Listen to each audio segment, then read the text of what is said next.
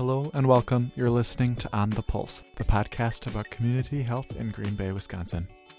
I'm your host, Rob Becker.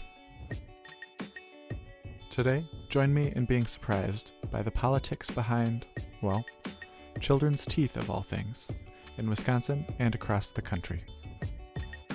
The landscapes of dental care and outcomes are changing right under our noses in Brown County, thanks in large part to the Brown County Oral Health Partnership.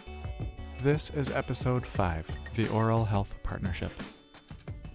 To start off, I want to revisit an unpublished interview I did some time ago. I am Debbie Armbruster, and I am the Health Officer and Health Director of De Pere Health Department. And I am Anna Destree. I'm the Health Officer for the Brown County Health and Human Services Department Public Health Division. Anna and Debbie told me about some of Brown County's priority areas when it comes to public health and how those are determined. Well, the four health priorities that we were part of um, developing were kind of based off the Healthiest Wisconsin 2020 health focus areas. And they include alcohol misuse, oral health, mental health, and adequate, appropriate, and safe nutrition. A part of our process to come up with those priorities is known as the Community Health Assessment or CHA. That is the process that uses qualitative and quantitative methods to systematically collect and analyze data to understand health within a specific community. It includes the risk factors, quality of life, uh, mortality, morbidity data, community assets, um, the forces of change within a community, social determinants of health and health inequity, information on how well the public health system provides essential services. All the different community agencies, governmental agencies that are a part of Brown County, which is quite vast, are invited to be at this community health assessment to help review the data and discuss where we're at now, what the process has been, what the work has been done, and then make a decision after having this knowledge on how we should move forward. So, the top four areas that could decidedly use some more attention in Brown County were alcohol misuse, oral health, mental health, and adequate, appropriate, and safe nutrition. The Oral Health Partnership is a nonprofit organization working toward that second goal, oral health. They provide important dental care at no charge for kids who have Medicaid or who qualify for free or reduced lunch. Executive Director Michael Schwartz Oscar sat down with me to explain more about the Oral Health Partnership. Well, as you said, Michael Schwartz Oscar. I am the Executive Director, Oral Health Partnership. I've been in that role probably just over a year now. Moved over from a different nonprofit in town to make sure things were going well with Oral Health Partnership. Uh, originally from California, hmm, Bay Area, went to grad school, Washington State University, after going to Gonzaga, which is popular for basketball. Sure. Um, and I've kind of been in this work for quite a while, working with nonprofits um, and by and large public health issues. Perhaps interestingly, when they approached me about the position, I said I go to the dentist, and that was the extent of my medical expertise. Uh, and then I remembered that I was in El Salvador. I studied through Gonzaga, uh, just poverty, sweatshop labor, those sorts of things, and I helped run a dental clinic, cooperative clinic, and so I hmm. would lead gather parties of children, and we would chase flies out and try to win the perpetually losing battle against flies and make um, all sorts of dental impressions and help people. And I don't think the person who ran the dental clinic was a dentist, but she was helping people in ways they really needed. So, mm-hmm. yeah. So I remembered that about a few months into my job with Oral Health Partnership, and it's like, wait, I've done this before. Worked on teeth. It's funny. Yeah. So, can you just give us a little bit of background about Oral Health Partnership, what it is, and, and what it does? Mm-hmm. So, about what Oral Health Partnership is in its 10th year. So, celebrating 10 years. Prior to its existence, there were many ER visits from children.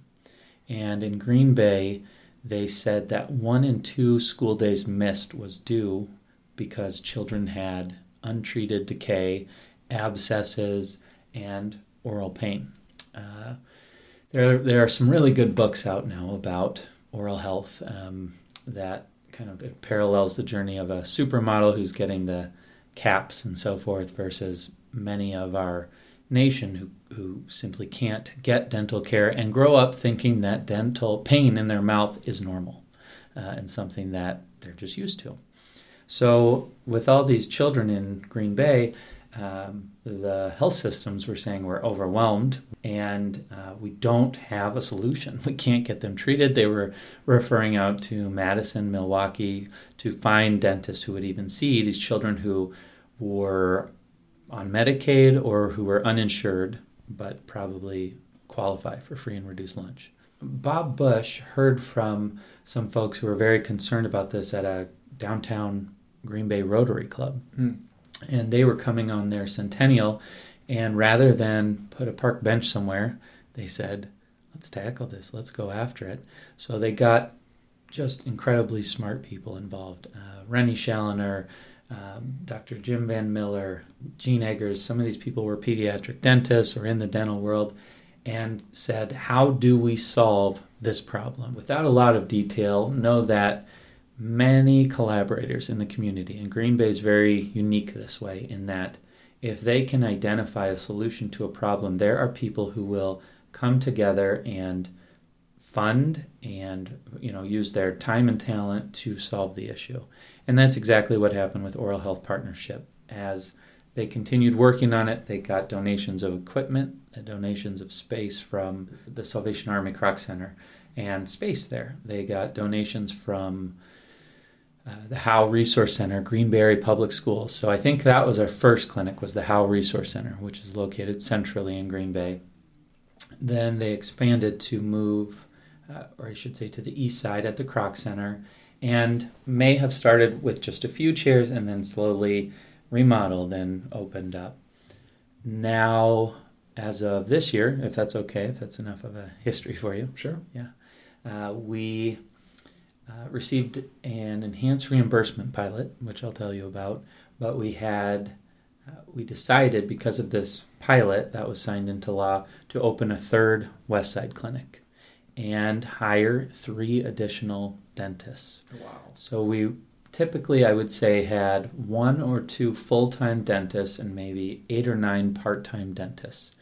Um, we have set this, our model, Oral Health Partnerships model, up as a absolutely streamlined business model, hyper productive, and essentially a for profit model with a not for profit overlaid so that we can be continually successful and exist as almost a fee for service type model. We don't charge patients anything. Uh, they they get services no charge. And so we opened that west side clinic with six chairs. Uh, we have a central clinic and an east side clinic. So all parts of Green Bay. We do serve Brown County and even beyond. Uh, when other families and children come to us, We've hired our first full time pediatric dentist, which is just amazing. We have hospital treatment now where HSHS, so St. Mary's St. Vincent's, allows us to treat children essentially um, one time a week, sometimes every other Tuesday. And for those children who have uh, aren't able to be seen in the clinic or have things they need to be under sedation for. Mm-hmm. So that's going really well. I think our one of our best partnerships is around the schools and how we go into the schools and provide services and not just fluoride sealants but full range of services. I mean, the mobile clinic things that we bring into the schools, we treat children, dentists treat children as well as hygienists, and we go to it's something like 25 schools. Uh, obviously, that's wonderful for parents who don't have to miss work and bring kids out of school for long periods of time. Uh, sometimes we have parents who don't have the wherewithal to get their kids to different appointments, and so we're at least providing the education and the dentistry where the children are located. And then mm-hmm. hopefully, if they need more treatment, we're referring them to our clinics. So mm-hmm. nationally, you'd see some fluoride programs, some sealant programs in the schools.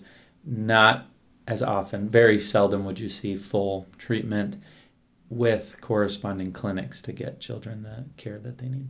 Yeah. So, with these um, mobile clinics, can any kid at the school come get dental care there, or do they have to meet some sort of criteria mm-hmm. that you guys have laid out? We do have an income criteria because we're a nonprofit 501c3. Dentists, when we were being set up, wondered are these people competition, right? They're going after kids, and I treat kids. For the past nine years, almost 10 years, the state Medicaid reimbursement rate for children's dental was at around 30 to 35 percent of the usual customary rate. So a dentist would get, just for example, $100 for filling a cavity. So Oral Health Partnership would get only 30 or $35 for that same procedure. Because we were set up with a lot of very sound business principles, we were able to, we have been able to survive with that. In addition to, um, you know, we might be the recipient of a Schreiber golf outing, $200,000, or we might ask for a grant for equipment, that sort of thing. So, so we have been able to exist at that 35% reimbursement rate. When we talked about that with Dennis, they essentially, I think at first might have been a little threat. Dentists have big hearts across the board. All the ones we've worked with want to help and want to be part of the solution. They tried, you know, for a while to see these kids and realized it was more cost effective to volunteer than take these patients into their practices, work through all the state paperwork requirements, rigmarole, and and so they said we'll we'll volunteer periodically, we'll do those days, but but essentially came to the realization we are thrilled that Oral Health Partnership is taking the children who are on Medicaid or who are uninsured but qualify for free and reduced lunch. So those are our criteria 0 to 19 and on Medicaid or uninsured with free and reduced lunch. Dentists, uh, you know, there were issues, there are issues in public health of people having cars break down or needing to go. I was on the phone today with a person who had that job interview right after her daughter's appointment, and so I, I need to cancel. I got a job interview. Uh, and for for profit dentists, that's anathema. They're really trying to avoid any sorts of holes. And it's part of our model that we are booking so that we can pull someone over from a middle column and, you know, essentially remain productive. Yeah. So when you were talking about um, the the Medicaid reimbursement, mm-hmm. Was was it an issue before Oral Health Partnership where dentists, you, you know, in general wouldn't even take Medicaid patients? It's the we have had Wisconsin has had the second lowest Medicaid reimbursement rate for children's dental in the nation, and relatedly, we've had some of the worst oral health outcomes for children and been at the bottom mm-hmm. of all 50 states. There were most dentists who would not take the reimbursement. And so these children had very limited options as to where they could go. And so you were seeing so many children headed to emergency rooms because they weren't getting preventative care, they weren't getting education. They were coming in with abscess teeth and uh, horrible pain, essentially, debilitating pain. Uh, Deamonte Driver, I don't know if you've heard of him. He was in Massachusetts, a young boy who died of preventable dental issues. And that rocked the dental world in the sense that people really tried to come together to say, how do we keep young people from dying and just getting them better oral health care? I think people, there's been a divide between oral health your eyes, and general health, which I'm looking across the table at you as a, you know soon to be doctor, uh, and why those decisions were made because clearly they're all intimately related, and you know so many even uh, high blood pressure can be related to bad oral health. It's all obviously one system, and so dental has been classically underfunded. People talk about dental insurance and say, well, it's not even worth it when you get you know, to a certain age and don't do it.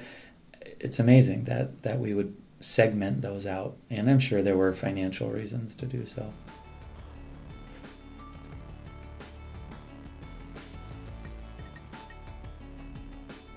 Where are we at now in Green Bay compared to when Oral Health Partnership didn't exist? What are mm-hmm. some of the outcomes?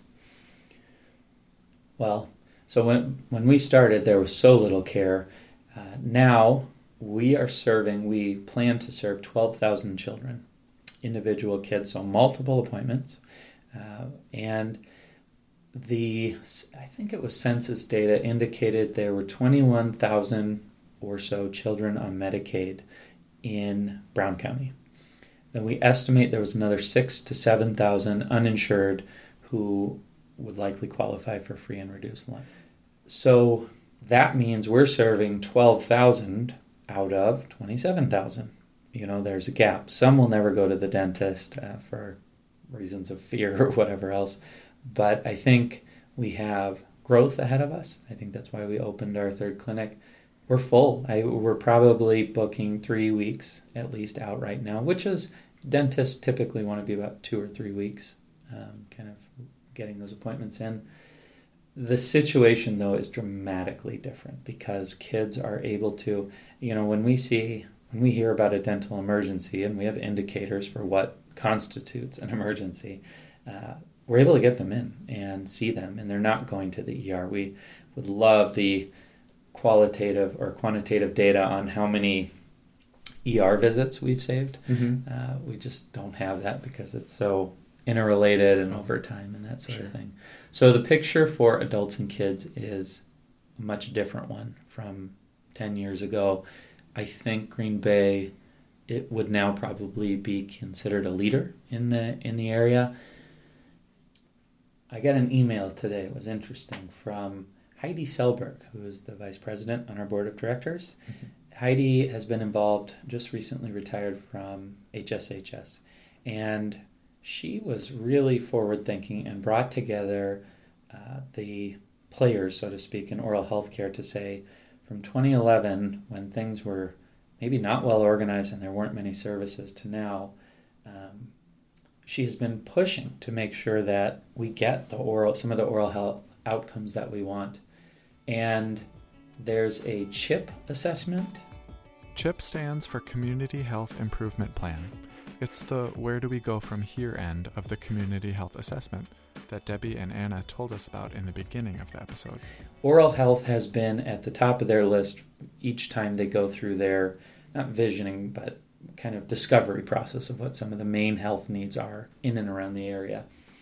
It won't be this year it probably won't make the top four. And that's because of the work of Heidi and a lot of other people who have been devoted to seeing that Green Bay has advanced far enough that people can get the oral health care that they need.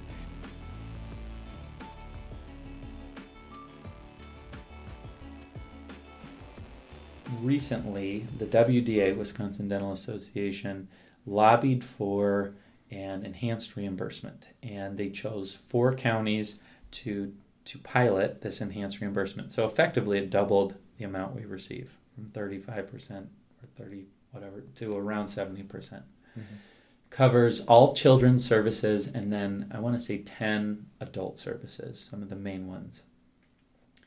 The intent of the pilot is to prove whether or not more people on Medicaid will receive care, to move the needle on us being ranked last in some of those indicators. So they chose Brown County, um, Polk, Racine. I'm, I'm probably getting these wrong. So I checked the Wisconsin Dental Association website. They have a great summary and video about this pilot, by the way. It's called the Dental Medicaid Pilot Program, and the four counties included in the pilot are Racine County, just south of Milwaukee, Brown County, Marathon County, in the middle of the state and a little north, and Polk, which is where you might put the middle pinky knuckle if Wisconsin was a hand. But they chose Brown specifically because of our program, because mm-hmm. we're unique in some ways in the state when we've gone to statewide conferences about children's dental health or dental health in general.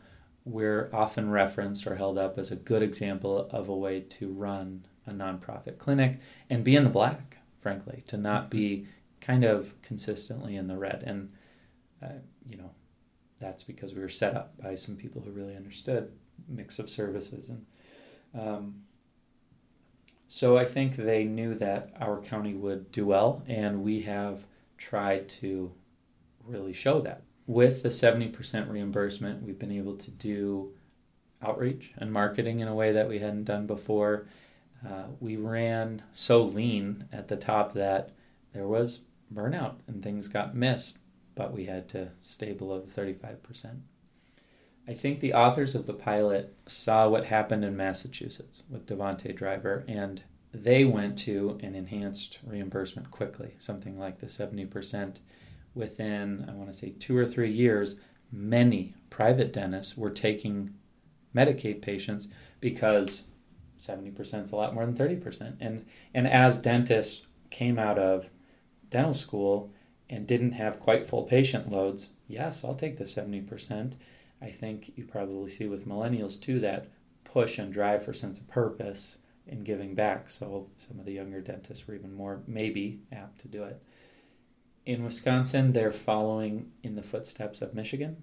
Michigan recently offered this enhanced reimbursement, and I don't know how much they piloted it, but I know that they've gone statewide and seen their Medicaid dental, you know, go through the roof with mm-hmm. private dentists offering it. So the thought process is let's pilot it and see if it works. And we heard some grumblings that, oh, it's not working. Oh, not enough dentists are signing up.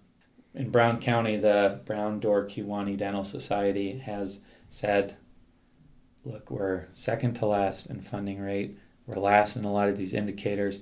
We need to do something to help more kids.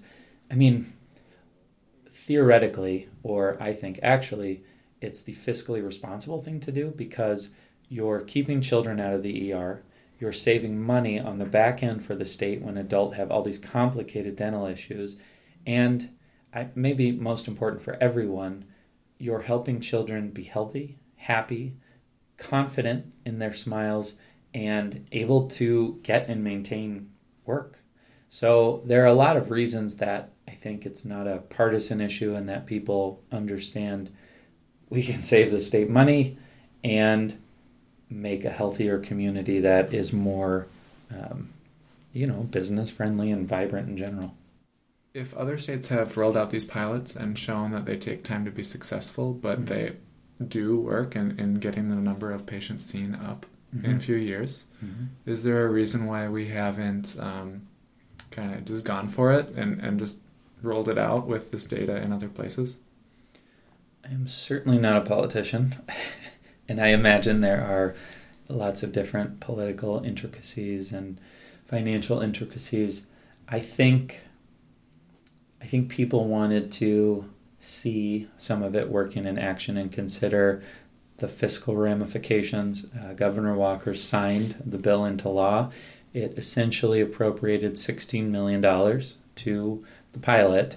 They've not used all they've used a quarter of that so far, and it will be a year of the pilot in October.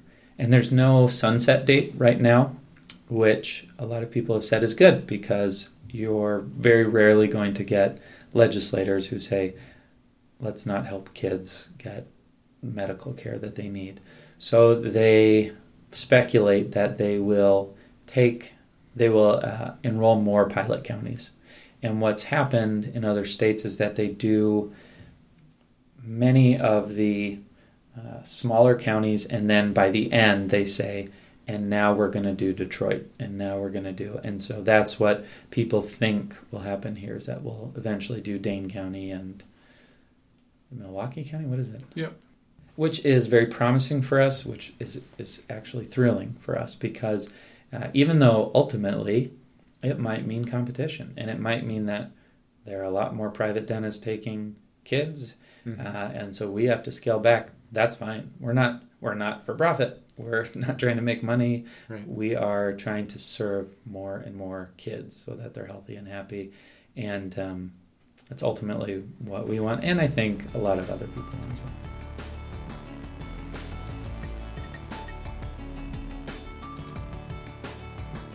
It sounds like There's just been such a transformation in oral health in Green Bay. What are some of the areas that still could use some improvement or things that aren't being addressed by the Oral Health Partnership or other community programs? It's very difficult, as I alluded to earlier, to get rural communities the care that they need, access essentially. We have counties, other outlying counties, where people will drive an hour or two to come to our clinic or our clinics. And we used to be, and still officially are, the Brown County Oral Health Partnership, but we dropped Brown County from a lot of the marketing materials because we had so many people call from other counties and say, "Will you see us?" And we said yes. So we didn't want to seem exclusive. I think I think trying to educate people is a huge area where we can improve. So we do education, and it's very gratifying when we treat a child and the mom calls us that night and says, Oh my God, you know, the kid's crying because they aren't in pain and they can eat this or that. And uh, we, we save lives, we pull some teeth, and it's um, very intense how the infection just pours out, and you can imagine.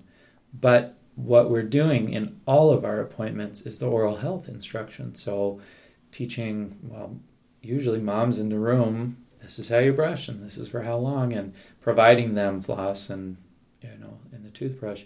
And the parents uh, will then, or, or will see little sister come in, and it's a whole different story. Instead of having four quadrants of decay, the child has good oral health. And that for us is such a win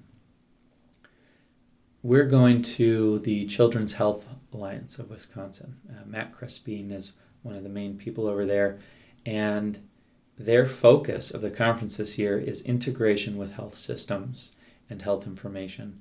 So, to answer your question, we're hopeful that we can really work closely with pediatricians who will see the child, diagnose their health, and talk to them about oral health, talk to them about brushing and flossing, and provide whatever referral it is, whether it's to you know a for-profit pediatrician because they don't qualify, or to us because we're the you know the nonprofit in town, so that from birth, from very young, they're doing preventative things, and and that all is much less expensive for everyone, uh, and better for the child's health to you know go the education route, have good prevention, and proactive solution.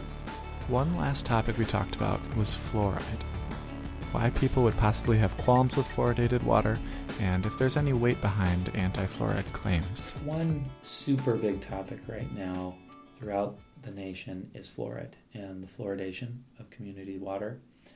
We, in probably December, this came up in Green Bay. So, around the nation, there have been anti fluoride people who have said that, pointing to a number of dubious studies, that water fluoridation is bad for health and doesn't uh, even assist with teeth. Sure. Water fluoridation began in the kind of 50s and 60s, I believe, and led to much better health outcomes, uh, especially for oral health and the studies on that are rigorous and completely, I'd say, proven, right? Uh, many of these same anti fluoride people are the same people who talk about no vaccines and anti vaxxers, you know. So we had this big uh, debate in Brown County, and the anti fluoride people had a national setup, they had national points and about two weeks before they were due to present in front of Green Bay City Council, the EPA issued a ruling on something their national anti fluoride group had sent in a petition to take fluoride out of all water. Normally, the EPA would say, Thank you so much, no, and we're not going to, and we appreciate your suggestion.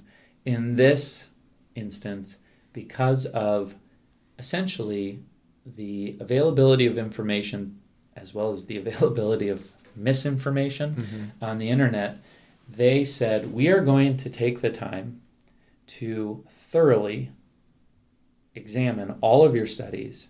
Or actually, they said, We took the time to examine all your studies and refute why they were junk science, why they were not independently reviewed. You know, they went through 22 of them and talked about how you keep continually reference these things and yet they're wrong and it's bad research and it's fear based and you know not peer review all the different things that the pro fluoride studies are and there's so, such a huge body of scientific evidence it was we felt so fortunate in green bay because we could say the epa just released a whatever it was 30 page letter going through all of their junk science and saying why it's wrong and then talking about how taking the fluoride out of the water would disproportionately affect poorer people because um, they're not as well versed in the educational things. They don't have access to the same oral health care in a lot of communities.